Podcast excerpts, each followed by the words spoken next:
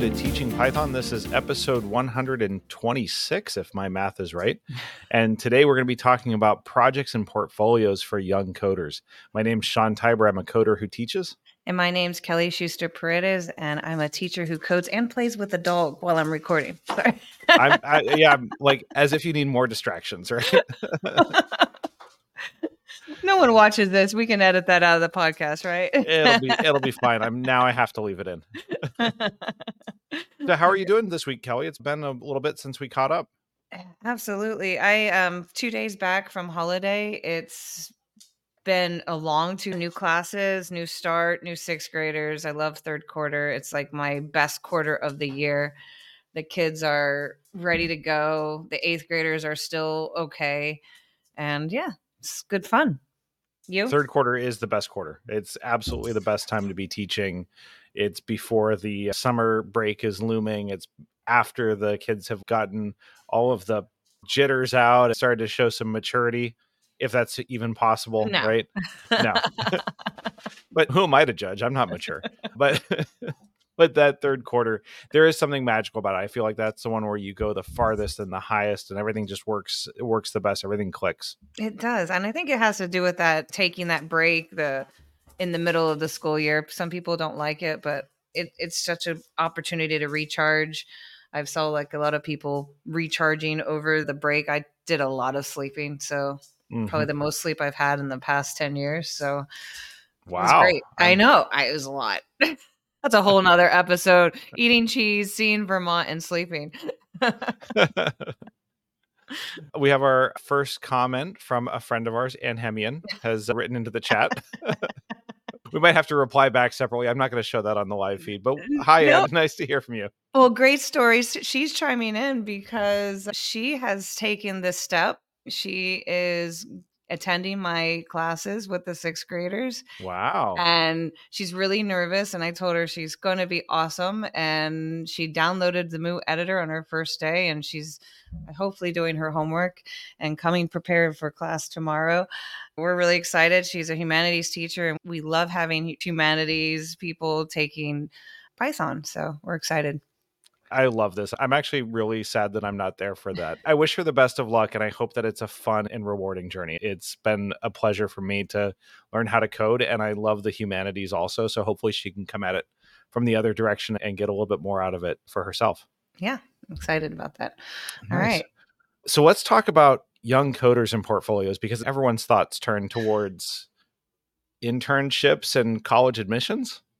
You know what's funny? I've had a couple of 10th and 11th graders come up to me because they're not in Python and they're starting to talk about what they can do in order to beef up their resumes and get into college and what do I think about a lot of things. My first thoughts always go back to what you said to me when we first started coding get a project, get something, have something to show, what's going to make you stand out. I know a couple colleges like to have portfolios of work. And so we started having conversations. And I know you have experience with interns. So I thought, what a great episode. I love this. In a world where everyone consumes, making things is what makes you stand out.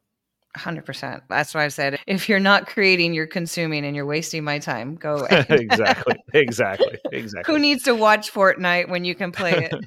exactly. Or build on it or find a way to make money from it or be an entrepreneur or whatever. I love this idea. This is especially relevant because I have over the last couple of years been working on college interns as a program within my current employer.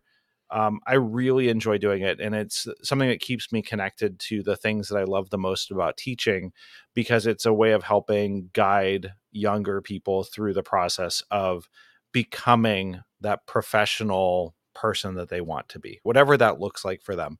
The process and the way, the journey that people take from college to the professional world is not an immediate flipping of a switch. There's a process that you have to go through. And one of the things that I'm always looking for when I'm reviewing resumes or when I'm talking with people is tell me about the things that you've created, the things that you've built, the lessons that you've learned along the way. If you reflect on what was good about that process or that project that you worked on or what things were really hard and challenging, what did you learn from it?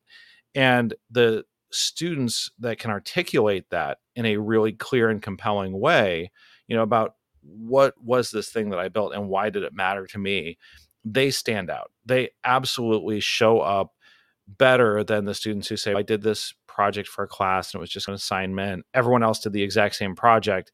Even someone who says, I took this and I went with it and I did this and I added this and I went above and beyond and I did these other things, that stands out way more than just classwork and test scores and grades and GPA and everything. I want to hear about what people have actually made. Yeah, 100%. When I was doing the data science, we put all these projects in our GitHub. And it's a little bit embarrassing because we had to put it in GitHub in order to share it with our professors, but it was all these projects that someone else had already did or everyone was doing. So you could go and search, and everybody on GitHub who's taken this course, it was in there. But it was our capstones and our our group projects where we actually got to explore and do stuff with our passion. And those are the projects that I feel like should stay on the GitHub or you should expand upon.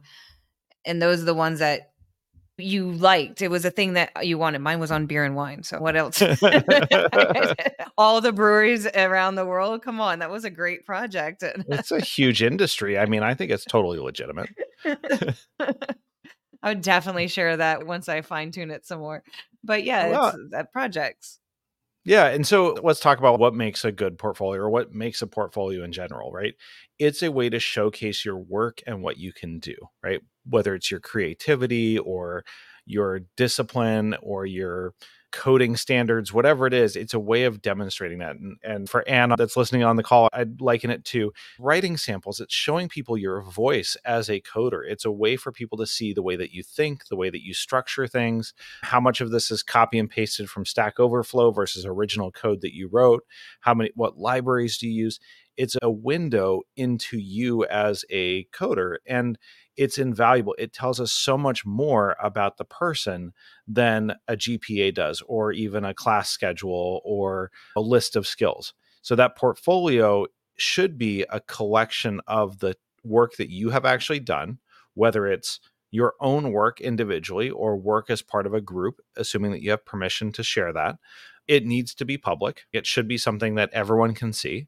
It should be curated. It should have information about here is this project, here's what it does, here's why I made it, here's what I wanted it to do, and here's how it works. So, some basic description about it. You don't just hang a painting in a museum without any information. You have mm-hmm. to mm. say who made it and what the medium was, and even a little description of what the inspiration of the artist was. Provide that context for each project so that myself, as the viewer of this, can see it and go, okay, I have the setting in which to now understand how this works. 100%. And I think if you're at the high school level and you're starting to curate this, even in eighth grade, I tell the eighth graders just make something. This is not something you're going to show to your college, probably, most likely, unless you continue to work on it. But it's a good practice, and you're going to have start building up your digital footprint of your projects maybe your silly project or your graph that you made about how many push-ups a, a kid an eighth grader can do maybe that's not something eventually that you'll show mit or carnegie or anything but it'll be a starting point and then you can start to build on how you're going to curate your projects in the end and then maybe showing a growth. This is where i started. I started my journey in eighth grade and this is how bad my code was then but this is how much i progressed. Showing that timeline or having the ability to show that timeline is going to be something that's going to be interesting for colleges and then a good practice for your internships and your future careers yeah, I want to also say that uh, some of the things that I've seen that have worked really well, of course, I've seen a GitHub repository, or here's a link to my GitHub account, and you can see all my activity. But I've also seen students put together a static website. Here's GitHub pages where I mm-hmm. created a website that showcases the work that I did, and it draws attention to the work that I'm most proud of, or the ones that I really want people to see. And when you use that model or use that approach, you can treat GitHub like the storage closet with all of your stuff in it, and the website that you share with everyone as the kind of the window into your work and direct them to the things that you really want them to see as the best examples of the work that you've created.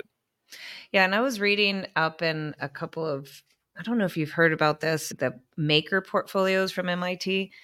I started, I guess, in 2013. I started researching about it because I was wondering what colleges actually accept portfolios.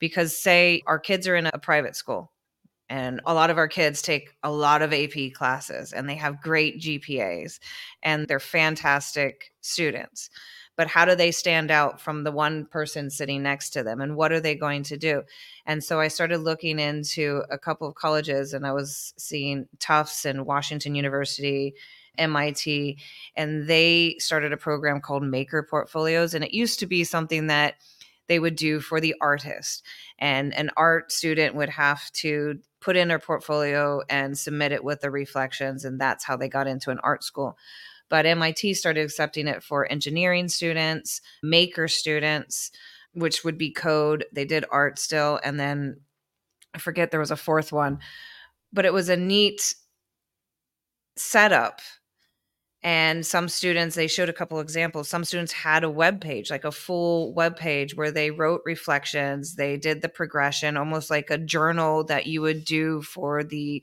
tsa the technology Association. student association where they go to those competitions and they have to show the progression of their development it's kind of interesting to see and it makes me wonder how many other schools will be doing this because i can't imagine it takes a long time but now with the onset of chat gpt how are they going to know if the college essay is legit? So they're going to want to have something that's more personal and not 100% sure of who what colleges are but that's my prediction is that they're going to want to see who you are, where you are online, and not just what you can produce in an essay.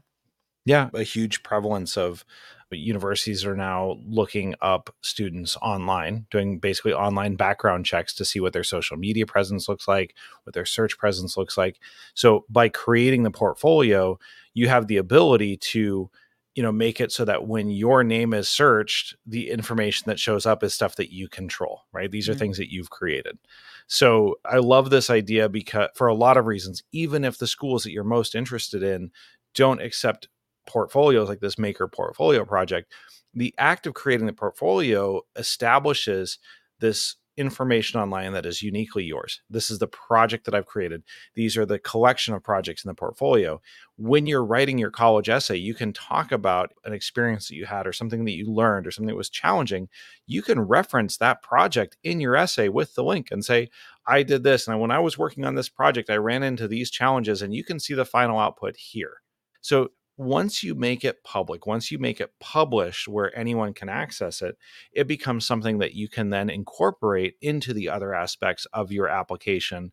When I'm looking at student resumes, many of them will have links to the actual project code or the project website that they published from their project in their resume. Here's a project that I worked on, here's the description of it, and here's the link where you can go see it yourself. And I will nine times out of 10 click on those links to be able to see what kind of project they created and how it works.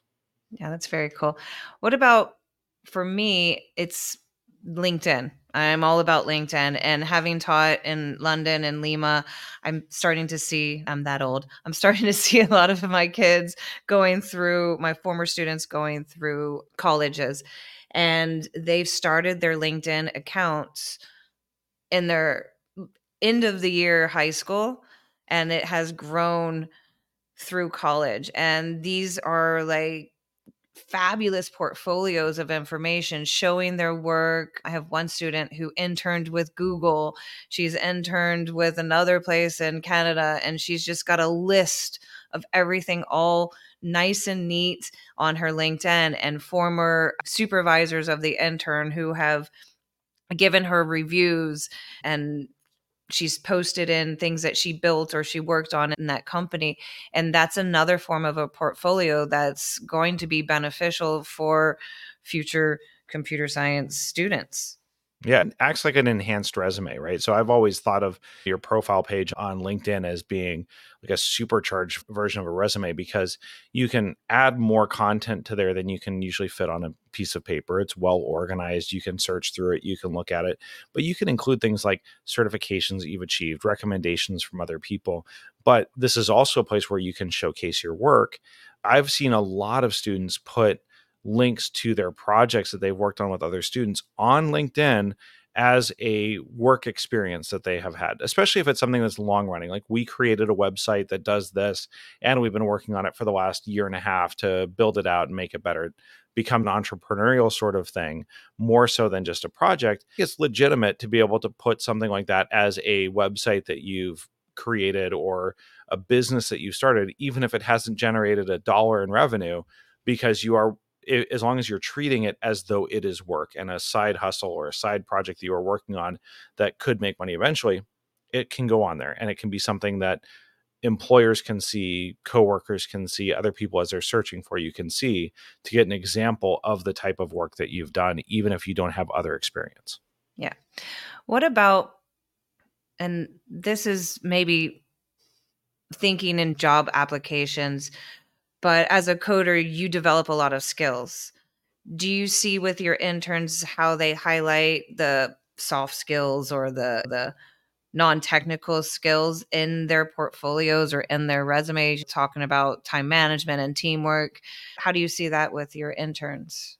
As a yes and right? So yes and the thing with projects and this is the really tough thing about that transition from higher education to the workforce is that for the most part, and there are exceptions to this, but for the most part, universities do not teach the full set of skills that a software engineer will need in the workforce. They can't. It's not possible and it's not necessarily what they're in, aligned to do or incentivized to do. Their job is to produce graduates that are hireable. They're not necessarily incentivized to produce graduates that will be fully fledged engineers right away. I don't think this is unique to software engineering or development or coding.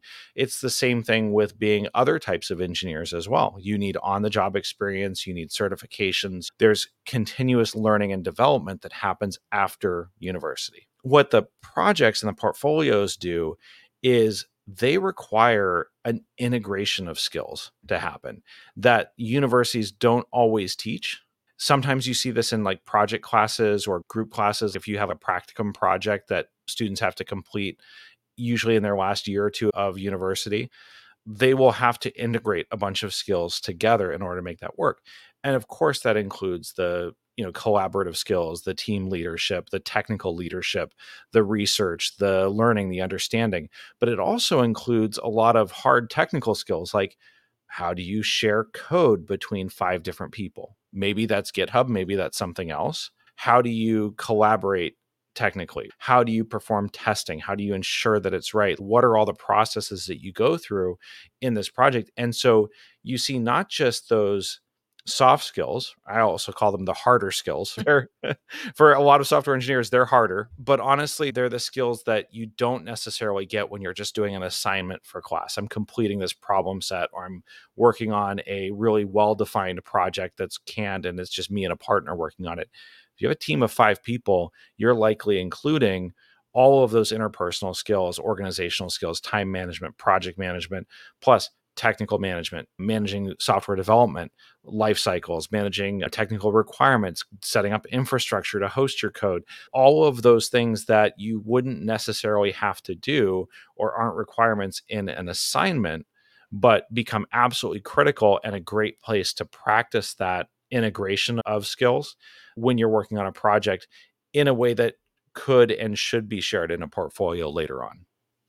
That's all these things and it's that requires that reflection that we do a lot because I, i'm not sure the kids think about it right away. Oh yeah i did do a lot of work that wasn't just coding and it does show a lot about who i am as a person and how i work with teams. So it's a lot of things going on than just the code Yeah. Honestly, you will be asked about these things in interviews. Whether it's a college admissions interview or it's a employment interview, you're going to be asked about not just the technical requirements or the technical aspects of the things that you've done and achieved, but you're going to be asked what was hard about that? How did you find it working in the team? Talk to me about an example where you were the leader of a group and you had to resolve an issue between team members. We're all interested in how people tackle the problems, not just what they did or what the technical aspects of it were. It's very interesting. I wanted to give a shout out to Michael Kennedy's last podcast where he had Sydney Runkle on the show. It was a great podcast. It's called The Young Coder's Blueprint to Success. And Sydney talks about her journey as a, I think she's a junior in college, and how she's got in and did some interning. She's been coding in high school. She talks about the steps that she's done, and I think it's a worth a listen if you're really interested and you're in college and you want a little bit more of what she's done to get in. I want to ask you about this it's the idea of contributing to GitHub. I know you've said this to me a lot, and it still feels very nerve wracking getting into someone else's code. And even if it's just changing documentation or doing a pull request, I know you have strong opinions and you've been telling me just do it. So go ahead if you want to do your two well, cents on that. there are things about this, there are aspects of the portfolio, aspects of contributing that are scary we should acknowledge and accept that they are scary. These are things that are outside of our comfort zone. They make us uncomfortable to publish our work for the world to see. Contributing to a project, what if they don't like it? We have all these fears. Like, what if they reject my pull request? Okay. What if I publish my code and employers hate it? Maybe it's an, a sign that you can work on it more or that you can do more with it. Or maybe it's a sign that maybe that employer doesn't really value what you're doing, anyways they can't see your growth and they can't see your potential. Is that someone you want to work for, anyways? The scary part of this is taking that step to put yourself in an uncomfortable position. And make no doubt about it, publishing your portfolio, publishing your code, just like publishing your writing or publishing your art, is a brave and risky thing to do it makes you vulnerable. You will feel uncomfortable by doing this, but it will also give you opportunities and open doors that you never thought were possible. Over the years, I've had the opportunity to work on a lot of different projects and talk about a lot of different things. It all connects together. That's over the course of now 20 plus years of working in education and technology and marketing. I've got a lot of different experiences that I can draw upon and speak on in an interview or on my resume as I'm going through that employment process. When you're early on in your career, whether that's in high school or in college, you aren't going to have as many of those experiences. And you're naturally going to feel like those experiences don't count because they're not big, meaty, professional experiences where you change the world. Put it out there, anyways. Put yourself out there, take the risk, make the pull request, go take that step because there's the old saying, nothing ventured, nothing gained is absolutely true here. You have to put in the work. You can't just put out stuff that's just garbage. You can't write ChatGPT prompts and take that and turn it into here's my project. You have to actually put in the work and make something that is yours. You own it. You did it. It wasn't just ChatGPT. Thanks for the help. But it's something that you made. And when someone asks you about it, you own it. You can talk through it and say, here's what I did. This part I totally copied off of Stack Overflow because I just needed to get it to work and I don't really understand how it does, but it's something I want to come back to later.